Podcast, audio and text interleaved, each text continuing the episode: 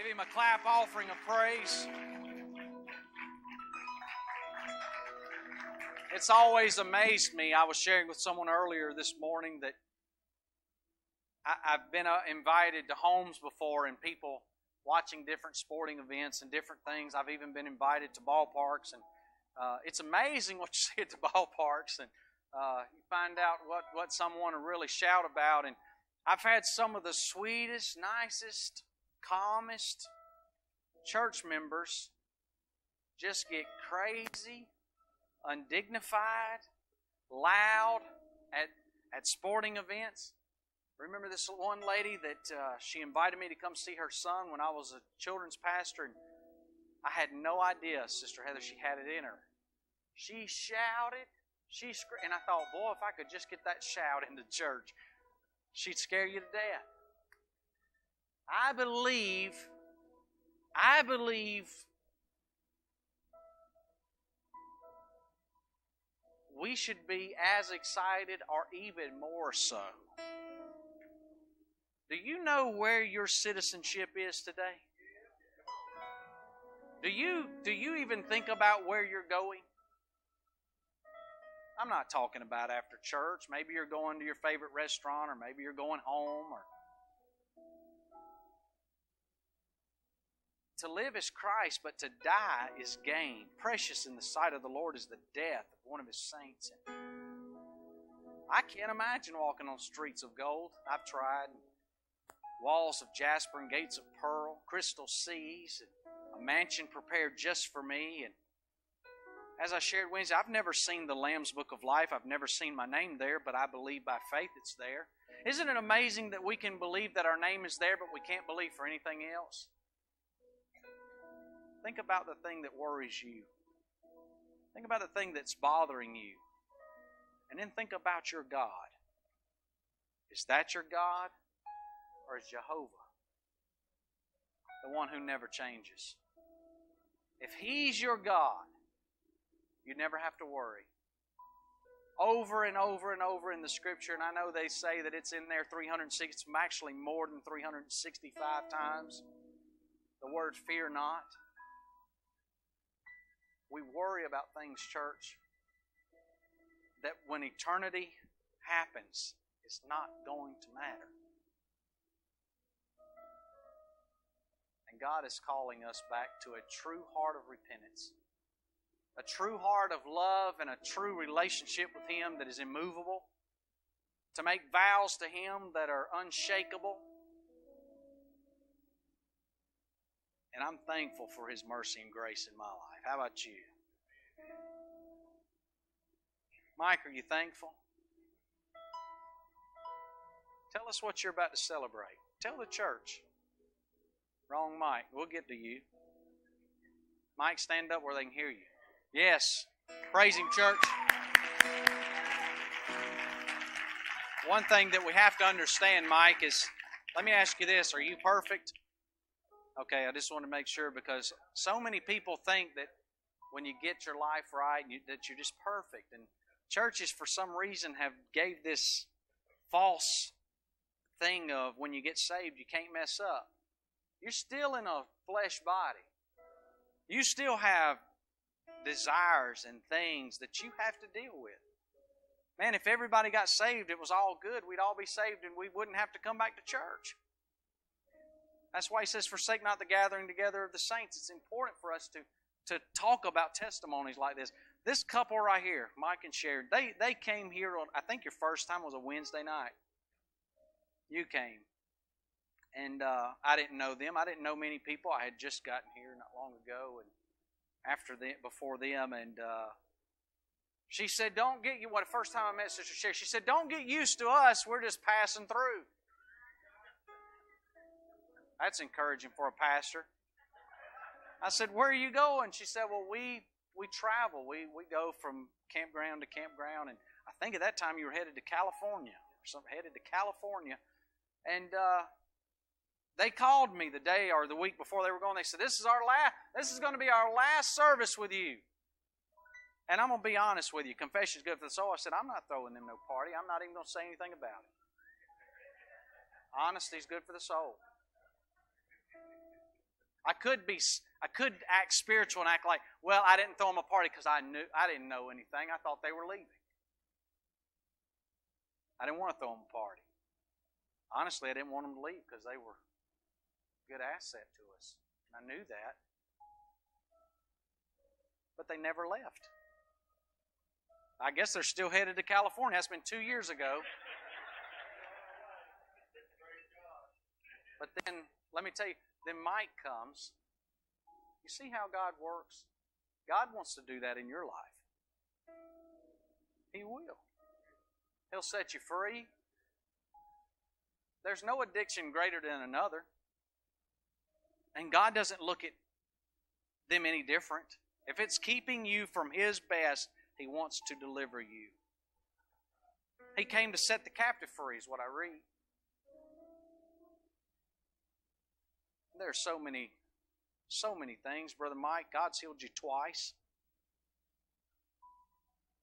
Came in one day and said, I, you know, I'm gonna die. Got a got a aorta stopped up. He didn't say he was gonna die. It's just what the enemy was telling him. And I remember us praying. And it's not us praying, church, it's the God we serve. It has nothing to do with we're just obeying God. This has nothing to do with us. It has nothing to do with you. If you prayed for him, don't you dare try to take credit for his healing. God's the healer. But the next two or three days, the next thing I hear is I went back to the doctor, and instead of doing surgery, God just grew another artery. Just, just, just left that, but He just bypassed it. 100% blocked. You could have got insurance. You could have got some. You could have helped us out. He's still alive. Same thing happens. He gets a clot. Was it a clot or aneurysm?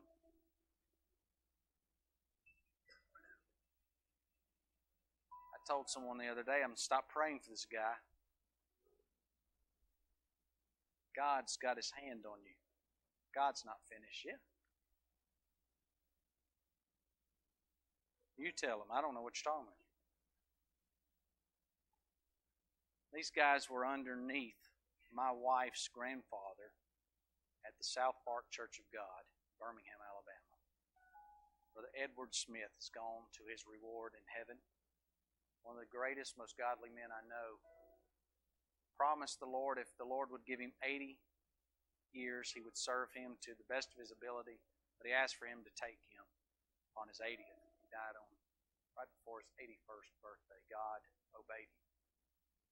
But this connection to our family started way before I was even thought of. And now I get the privilege of pastoring them. I got the privilege of pastoring Brother Edward Smith, one of the most awkward at times, scary, because you got a man that has sat there that has been all through the denomination, and you've got to try to preach to this guy. I know how my preaching is. I don't need you to tell me. But I knew he knew how to preach. Let me tell you something. God wants you to know that you're important. And I feel like we just need to stop and understand that Mike, God wasn't done with you. 25 years of addiction, you said. God's not finished with you either. And you may say, well, I didn't get the. No, God is strategically placing people. Yeah. So, if this is your first time here, welcome to the river.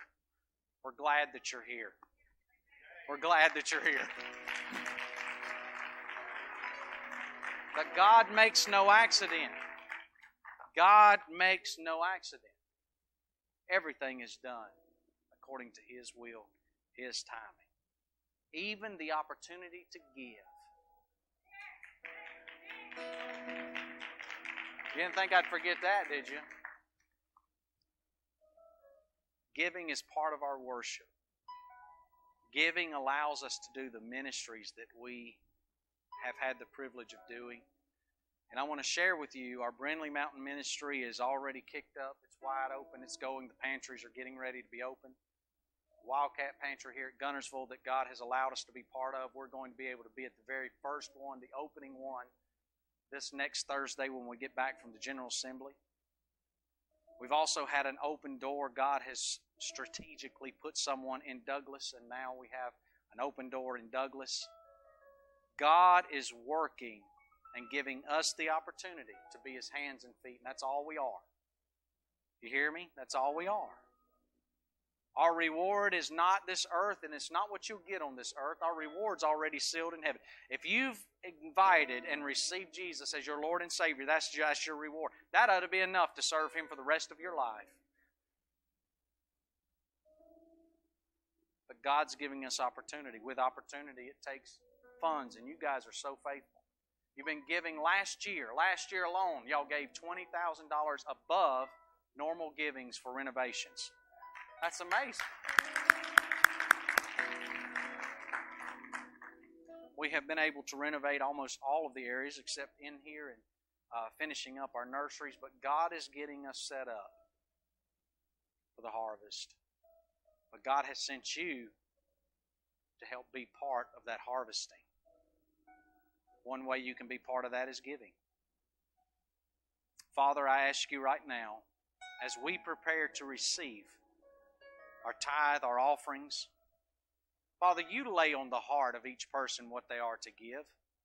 Tithe, Lord, is not an option, it is a command of you. You said to bring our tithe and offering to the storehouse. You said to try you in this, see that you would not open the windows of heaven, pour out upon them a blessing. That's not why we do it. We get to give, Father, because you have given us the ability. You've given us a job. You've given us the, the way to receive funds. And Father, for that, we are so grateful. Father, as your people today, as they sow, and maybe you're challenging them to sow a little more, that's between you and them. But Father, you've always been faithful to me. Father, I have been, this has been instilled in me from 14 years old, and I've always given you what you have asked, and I've given above, and you've always blessed my life. I've never gone without because your word says, My seed shall not be seen begging for bread. So, fathers, you lay whatever it is upon each of their hearts. We give today, as your word says, cheerfully. Knowing, God, that, Lord, our blessings do not come from our work, but they come from you. We give you praise for that. In Jesus' name, amen. One more time, give the Lord praise that you have something to give. Amen. Amen. So good to see you today. If I uh, if, if I look different, I shaved my beard off for the first time. Um, someone said, "Pastor, I didn't recognize you. Uh, you lie, you die, and you fry if you don't repent. You know who I am." But uh, I had to shave it off. It was starting to get on my nerves. Last week we talked about something that I feel is, is very important, something that was instilled in me as a child and has been instilled in me all through ministry. Talking about vows or commitments is what we talk about them today, but vows is what they were called in the Old Testament. And I want to ask this question again Are vows still important? I believe vows are very important, and you all have made vows somewhere in your life. How many of you are married? You made a vow there. How many of you are a member of a local denomination, a local church? How many of you are a member? Yeah, you've made a vow there. How many of you have a job? How many of you have a mortgage? How many of you have lights in your home? That's all part of commitment. It's part of a vow. Listen, if you don't pay those vows, if you don't meet the standards of those, they cut your lights off. It's always amazed me how people call or, or, or, come by and they'll say, I just don't know why my power's been cut off. And I say, Well, did you pay your power? Well, I didn't have it. Well, that's why they cut. So that's an easy one to fix. It's an easy one to answer, maybe not an easy one to fix. I mean, the reason they do that is because you don't pay your bill. Maybe it's for whatever reason.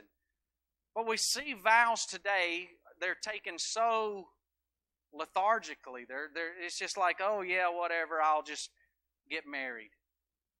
I've often asked people, why do you want to get married? You know what the number one reason that I get when people want to get married? Because I love them. You don't even know them. Now, I don't know about you. In today's world, they say, well, you should live with someone for about five years to get to know them. that wouldn't work. Because here's what happens if you do marriage according to the scripture, you get married. After you get married, because there's things you're allowed to do after you get married that are not kosher before you get married, which is a different sermon. But you start to learn things about people that you didn't know about them. We talked about this a little bit last week. We, we talked about you never smelt their breath before then. Morning breath. Y'all know that good morning sunshine? It's like, dear Lord, what happened? What did you? What happened? Did something die in your mouth, or what's? What is that? And you start learning things about people, and what you start doing then is, is this worth it? Do I want to stay in this? And you just realize that they're not maybe as neat as you. Now, let me go ahead and make a disclosure. I'm not talking about my marriage. Mine's perfect. I'm talking about other people. I'm talking about people that go to another church. I'm talking about their marriage right now. But you start learning that they're not as neat, or maybe they're not punctual. You know what punctual is? They're on time. That's why my wife and I, we decided years ago. Now I'm talking about my marriage. I said it would be better for us in our relationship, in our marriage, for me to drive to church and you to just come whenever you get ready. She's never late, but she's right on time. She's like God the Father. She can leave, and, and, and I can't do that. I have to come here. I mean, Jonathan knows this. There's times he'll beat me here, but I'll get here sometimes. The first thing, I just want to go through the building, make sure every toilet's flush, make sure all the lights are working, make sure the air's good, because I know how it is. If it's hot, you're going to go somewhere else. I check everything. I check, make sure there's t- hand towel. You say, Do you do that? I do that every Sunday. Make sure there's tissue paper. That's important. I mean, if you're in there and then, you know, you don't check, and then you're going to be sitting in there until somebody comes in. You can miss all this good humor. So I have to make sure we, it's just something that I do. And I was an associate pastor for six years, and, and so it's something that I do. I've always watched the, we, we have council and they take care of this building. They go through and check units. They'll turn them off, and I'll come right behind them just to be sure. It's just part of it. We all have commitments. We have vows. We have commitments. But the Bible says in Romans 7 something so crazy about us. I want you to look at this on the screen. Romans 7 18, it says, For I know that in me, that is in my flesh, nothing good dwells. Isn't that good? Nothing good dwells in me. For to do, for to will is present with me, but how to perform what is good I do not find. I want to do good, but I can't do it. You ever, you ever find yourself that way? It seems like the closer you get to God, the worse your flesh starts acting up. Isn't it amazing that you might not have been dealing with this issue that you have, for instance, like speaker number one, and we're going to go ahead and call it this because we deal with this problem a lot around here. If speaker number one is a problem for you, speaker number one's not going to be an issue as long as you're over here away from God. But you start trying to get to God, and all of a sudden, this is going to be showing up everywhere. That is the thing that tempts you. And not everything that tempts you tempts me, same vice versa. So we need to understand that the body, the body just cannot do right. That's why the body has to die. That's why the spirit man lives for eternal. He said, if you sow to the flesh, you will of the flesh reap what? Corruption, but if you sow to the spirit, you will reap what? Everlasting life. That means that I cannot, if I'm sowing to the spirit, I will not reap everlasting life here. Everlasting life is after death. So that means even up until your deathbed, and I see this on many deathbeds, people are begging and pleading, God, just please forgive me. And I'm thinking, what in the wrong? You've been a Christian all your life, I thought. And you have, but there's something about the reality of the finality death. And we think we're never going to die. We just think we're going to live forever until we have a problem. Then we start understanding this For I know that in me, that in my flesh, nothing good dwells. So Romans is telling us this, and, and we, we talk about commitments and we talk about all this stuff. And, and, and one of the biggest things that churches deal with today is I just can't get anybody commit to anything. That's not a new problem. I don't know why pastors start having spaz attacks over that. That's not a new problem. As long as you got people involved, there's going to be those issues, but you just work through them. Amen. So commitments are important. We, we, we read over the wedding vows, and rich are for poor. Sickness are in health. I ain't gonna push them around in a wheelchair. They don't have to get them something else. I'm going. I'm going to Mama's house.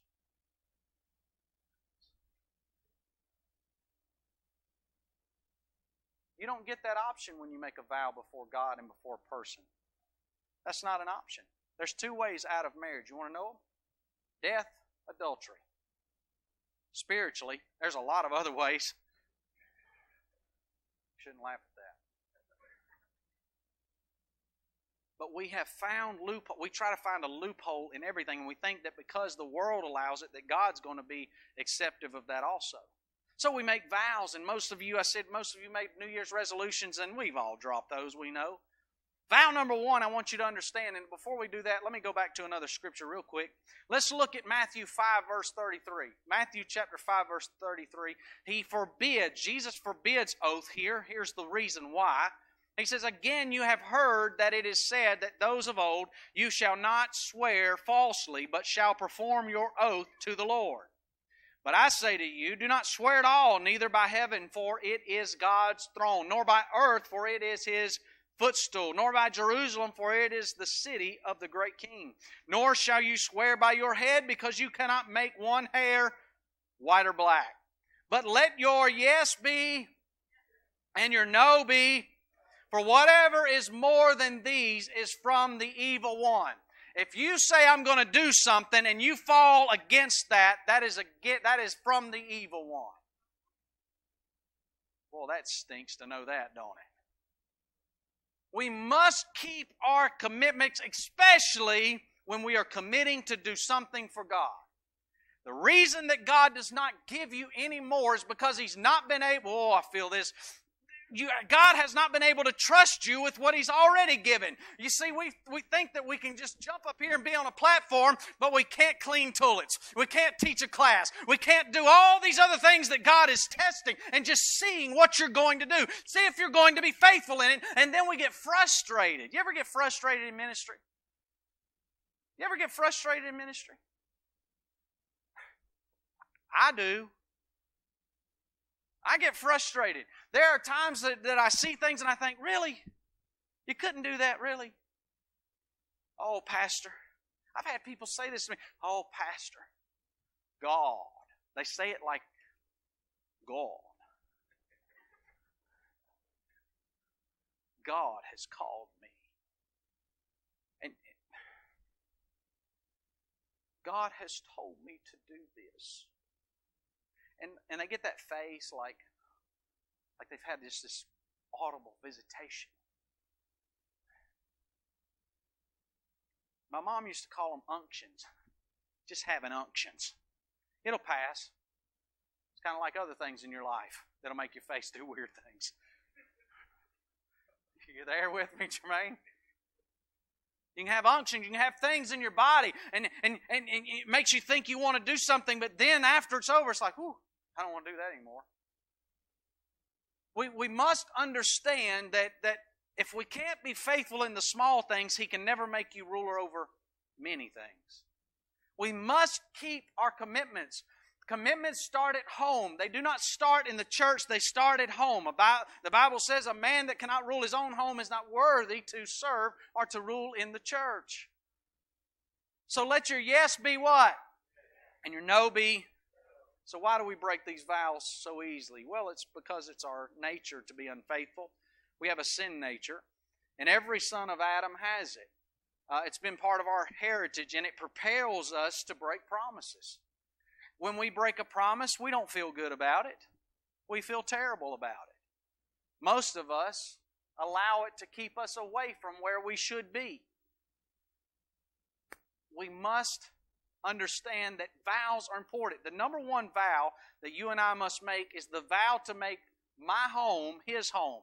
I'm not talking about just your house where you live. I'm talking about this body. This is where God chose for you to live. God chose Heather to live there. God chose Steve to live there. God chose Sherry. You're living in there, and you say, Well, I just wish it was taller. Well, you can wish all, all day long. It's not going to happen. That's what you've been given. Work with what you got and deal with it. Paint it up, shoot it up, Botox it up, put some growth stuff on it, and see what happens. But this is what it is, and this is the best it's ever going to be. Everything else starts going back to the ground at this age.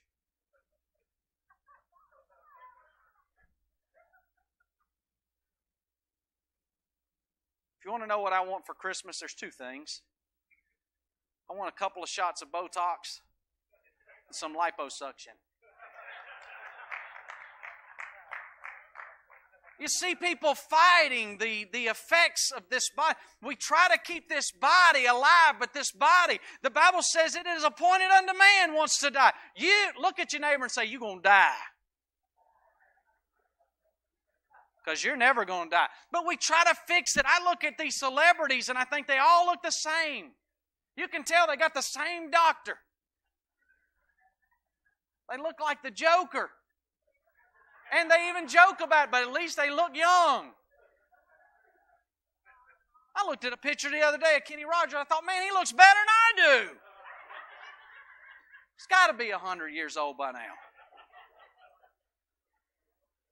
You, you think of what we try to do to keep this. And now listen, it doesn't matter how well it looks as a corpse. What matters is, are you going to keep your commitment to Christ, the commitment of why God put you here. God put you here for such a time as this, and I hear His words again ringing in my spirit. We must take advantage of this moment, and we must be doing the Father's business. Listen, you may say, I don't have time. You got nothing but time. You need to trust God with all your heart, love Him with all your heart, with all your soul, with all your mind, and He will open the doors of ministry for you. But you got to make this home his home. And it's 24 7. You can't come in here and shout it up and live like a crazy person outside the church. Well, you can, just ruins your testimony. So we talked a little bit about that, and we also talked about marrying people that are crazy. We didn't quite talk about it that way, but I said you can't marry someone, establish a home with that person, and think that your faith is not going to be touched by it. Well, I'll tell you what, if I can get married to them, I'll save them. No, you won't. They'll get worse, I promise you. You don't know. Yes, I do. I've been in ministry 20 years. I've never seen it. It's a struggle and it's a fight. Can they change? Yeah, they can change. But many times it changes the opposite direction. The Bible says, 2 Corinthians 6.14, do not be unequally yoked together. Yoked together with unbelievers. Not talking about friends with people, I'm talking about yoked. Don't you make a commitment with someone if you know they're crazy before you get married. Goes back to the question why do you want to marry? Oh, I can't live if living is without you.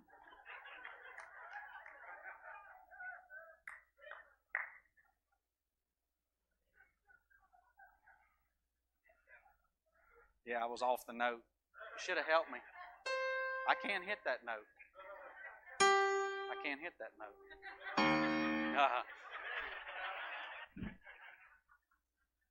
so many times, and then if I, as a pastor, says, "Hey, maybe you want to take some time," well, I ain't taking no time. If you won't marry us, I'll go somewhere else.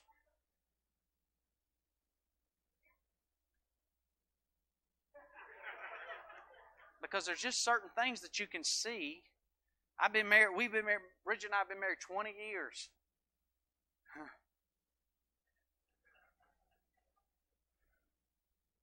There's just things you see. There's things that you should be praying about that this person is before you get married. So it's talking about not being unequally yoked. The vow to make our home his home. He must live in both of you because it will affect you. Vow number two is make Sunday his day. Ooh, this is a bad one.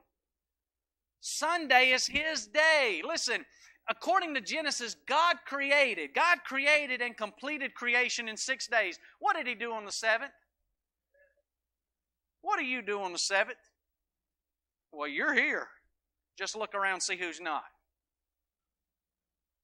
It amazes me. It always bothers me when I get up on Monday morning, the, the roads are just full of people because they've got all these commitments. They've got work. They've got all this stuff going on. And I get up on Sunday and I can run every red light and ain't a soul going to know it because they only put one police officer out because it's just us.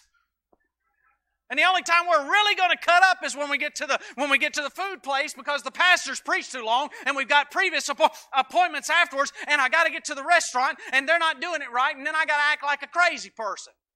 Up in here, up in here. got to bring y'all in. I missed y'all, didn't I? So we get all crazy. And then we go Monday back to the rat race called life, and we think life is just what it is. When if I believe, I believe if we would do what God says, and if we would work Monday through Saturday or Monday through Friday, and give God our best at what we do, and do it as unto God, and if we'll make Saturday a time where we rest and we reflect, thank God I had six days and God blessed me. But listen, if you got to take seven, you're never going to get rich that should, you got to hit me with something. Hey, let's go. Nehemiah 10 31 says, If the people of the land brought grain, this is Old Testament. For those of you don't live according to Old Testament New Testament, we'll get back to New Testament. But here's what the Old Testament said If the people of the land brought grain to sell on the Sabbath day, we would not buy it from them on the Sabbath. Somebody invites you to go somewhere on the Sabbath day, say, No, I'm going to the house of worship. Why don't you go with me? But we will find any reason. Oh, I'm going to get emails on this one. I won't say it. It says, We will not do anything on the Sabbath or on any holy day. And we would forego the seventh year's product, products, produce, and the exacting of every day. We, we need to understand that we, if we can't keep Sunday what it is, He's not going to show up on Monday, Tuesday, and Wednesday. Because if you can't keep the Sabbath holy, you're probably not keeping Monday holy either. Sunday was designed of rest, a time of rest. It was created that way. But many of us, we don't rest. This was the kind of vow that was said to make to conduct our business. Six days of work, seventh day of rest or worship. Resisting the temptation to do business is what the Old Testament was talking about in Nehemiah. Seriously, by resisting or ceasing business in favor of worship, there's two distinct statements that are made in your life. Here's number one it means you're honoring God with the day as recognition that He gave and made all those days and gave your life. God gave you the life you have. God gave you the job you have. Number two, you trust that God will provide for you and your family on the six days, and on the seventh, you will give him the thanks that he deserves. Third vow is you will make not only this place his, Sunday a day that is his, but you will make your work his. You want your work to be blessed? A few months ago, I taught on tithing and giving, and I told you about how Malachi says, Will a man rob God? He says, Yes, in his tithe and offering. See, a lot of times we think as long as we pay our tithes, we're all good. But he says, Bring your tithe and offering. Bring your tithe and offering. And the only place in the scripture ever that he ever challenges us is in giving. Why? Because he knows that's the hardest thing to get. Isn't it hard to give in church, but it's easy to drop 50 at the movies? Is it? Everybody awake? Jonathan, help me out here. Give me some, uh, I'm going to take a trip in the good old gospel ship. So unspiritual, so unscriptural. I'm going far beyond the sky. Oh, I'm going to shout and sing. While I'm bidding this world goodbye. That's good. All right, so we got to make his work. Now listen what 1 uh, Corinthians 10 says. All things are lawful for me. All things are lawful for me, but not all things are helpful. And all things are lawful for me, but not all things edify. Everything in your life should edify Christ. If I go to your place of business and I say, hey, is Brother Steve a Christian? They're going to say, you talking about Steve Boyer? Or are they going to say, absolutely? I used to do that. I used to think that was funny. It's not funny anymore. I used to show up at people's business and I used to do it unannounced because if I announce it, you're going to start telling everybody about God the day before. And I'd show up and I'd see, man, I remember going to a construction site one day and this guy was on fire. Oh, the Holy Ghost couldn't shake him enough during church. He couldn't shout, he couldn't scream enough, he couldn't join enough committees. But boy, I showed up at the construction yard and I thought, hey, that ain't the Holy Ghost. He was slinging stuff cussing stuff. And here's what I was trying to do, brother. I was going, oh, God, please don't let him see me. Please don't let him see me. Please don't let me see. Oh, God, please don't let him see. And then he sees me. I lost him for about three weeks at church. I didn't tell him what I had seen, but he knew. You know, a tree is known by the fruit it bears. We can stand all day at any tree that you want to see. Say we got a fig tree. It's the one Jesus cursed. Say you got a fig tree and you just say, "Boy, that's a, that's some pretty watermelons." That's the prettiest watermelons I've ever seen. And that's a fig tree. It's, it's, it's just, that's what it is. It's figs. There's no watermelons there. A watermelon will never produce on a fig tree. But I wonder how many people do that on Sunday. Oh, look at me. Peace, love, and long suffering. Oh, look at me. But then you go to work and you put another tree on or you root yourself to something else and you're crazy, short tempered, not long suffering, slinging stuff, provoking man to anger, which the Bible says do not do that. And you got a different fruit. And then you wonder why you're not effective in the kingdom. It's because we've made a vow to God and we must keep that vow outside of this building. All things are lawful for me, but not everything is helpful. All things are lawful to me, but not all things edify. Let no, let no one seek his own, but each other, others' well being. Therefore, whether you eat or drink, whatever you do, do all to the glory of who? To God. Give no offense either to the Jews or the Greeks or to the church of God. He didn't mention the Methodists there, did he?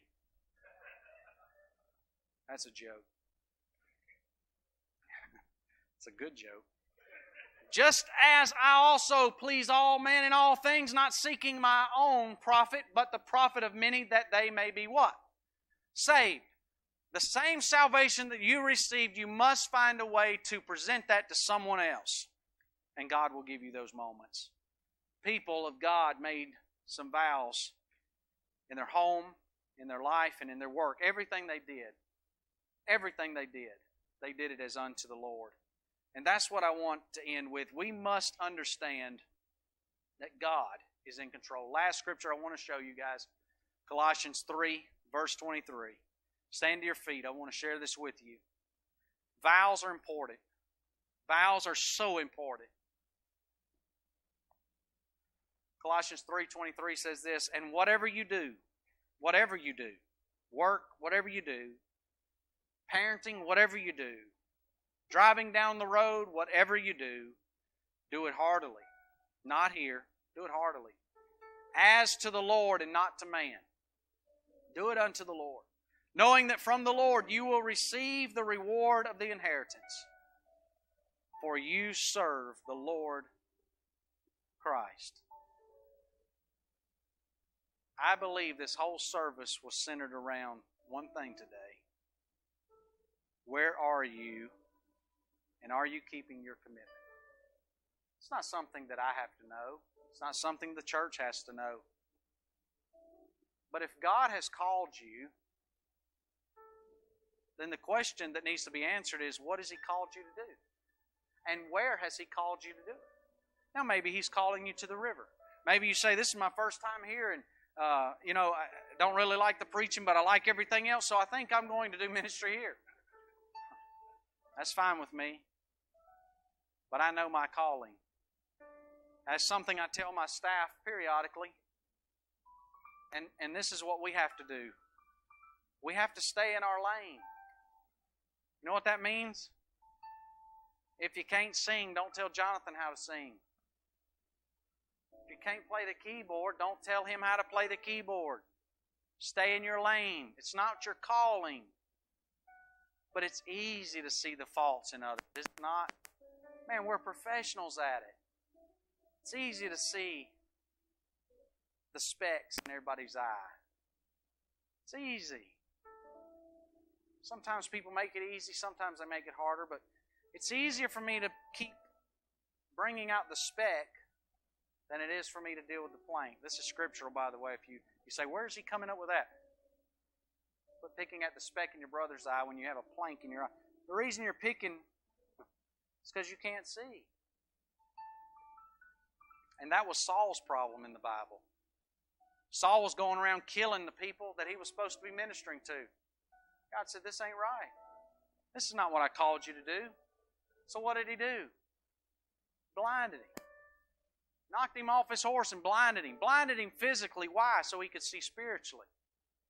Maybe God has arrested you physically. Maybe, maybe you're stopped physically. Maybe you just can't find any happiness in what you're doing. Maybe, have you ever thought that God has stopped you? So that you can put your eyes on Him and not everything else? I believe that's what God's doing today. I believe God is trying to get His children's attention. I believe that sometimes He goes, Hey, up here. He does that to me all the time. You remember when Simon Peter was going to be tempted? When Jesus cried out to him? His name had already been changed to Peter. But he said, Simon! Simon! He said his name twice, like some of us have to say our kids' names twice. Sometimes we use the middle name. You ever have to say your kid's name twice? Yeah, Jesus was trying to make an address. He was trying to tell him, Simon, Simon, what? Satan has desired to sift you as wheat, but I have prayed for you that your faith would not fail you. Oh, Jesus, I got that covered. I'll go to death. I'll go to prison for you. He said, No, you won't. Before the rooster crows three times, you'll deny me thrice. You see, sometimes we think, oh man, we are great men and women of faith. We know all the scriptures to say, we know how to walk. And God is saying, Simon! Michael! Don't go to sleep on me, Michael. Michael! You notice Peter didn't say, Why didn't you call me Peter? My name used to be Simon. I'm Peter now, and upon this name I'll build my church. He said, Because that's not who you are right now. You're acting like Simon. This is a better sermon than the one I just finished.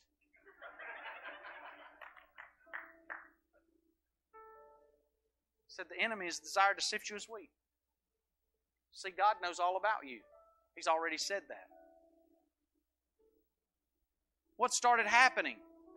I believe Simon or Peter could have said, Oh no, God, really? Whoa, hey, whoa! I surrender all. All to thee, my blessed Savior. I surrender all. He didn't do that though. He got arrogant in his relationship with God why? Because he was standing right there. Jesus was standing right there. He had seen all the great things. And as long as I'm in his company, everything's going to be fine. But when Jesus was separated, Jesus was pulled out of the equation, they started saying, Hey, hey, I know you. Aren't you that disciple? No! Started denying. Can you do that? Do it. Make a chicken sound, Michael. Make a chicken sound. Do it. Oh, that's that's like a rooster. That's a that's a crow. All right, give me a give me a good old crow. Yeah, yeah. He says, "Hey, aren't you one of those disciples?" He said, "No, no, that's not me. Do it, go." And he heard it, and he heard it, and he said, "Oh, the sick chicken! God told me about the sick chicken."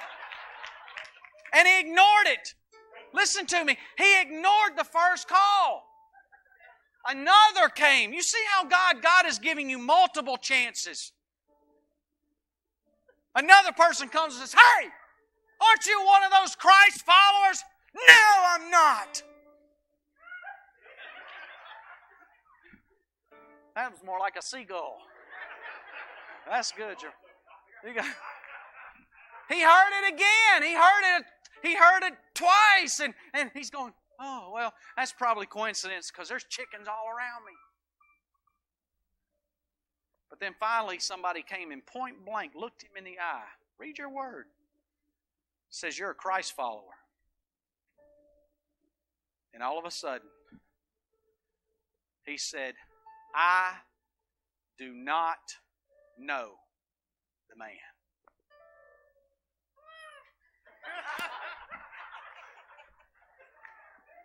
We need to have a class on the sounds of the Bible.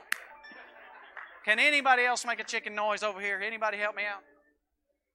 Go for it, Brother Johnny. All right.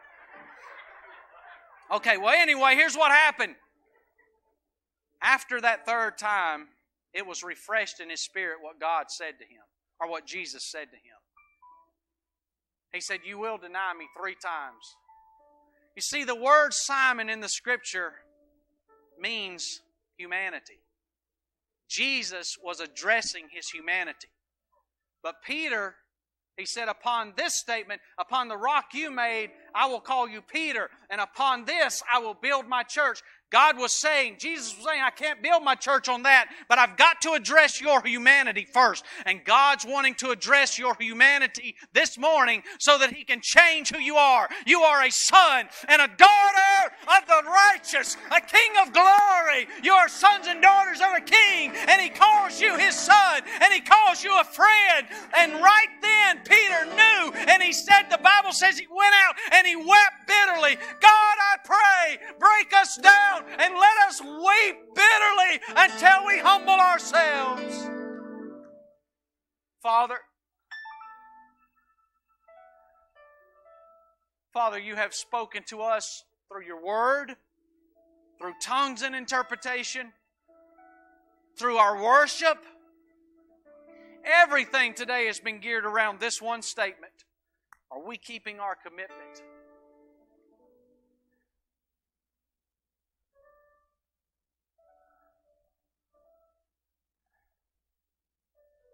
Father, don't let us have to get to the point to where we are so engulfed in ourselves to where we are broken and have to weep bitterly. Father, as David prayed, search us, O God, and see if there be any impurities in us.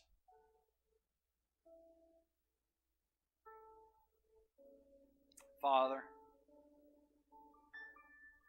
in this house, every person under the sound of my voice, every person that is breathing your air has a calling.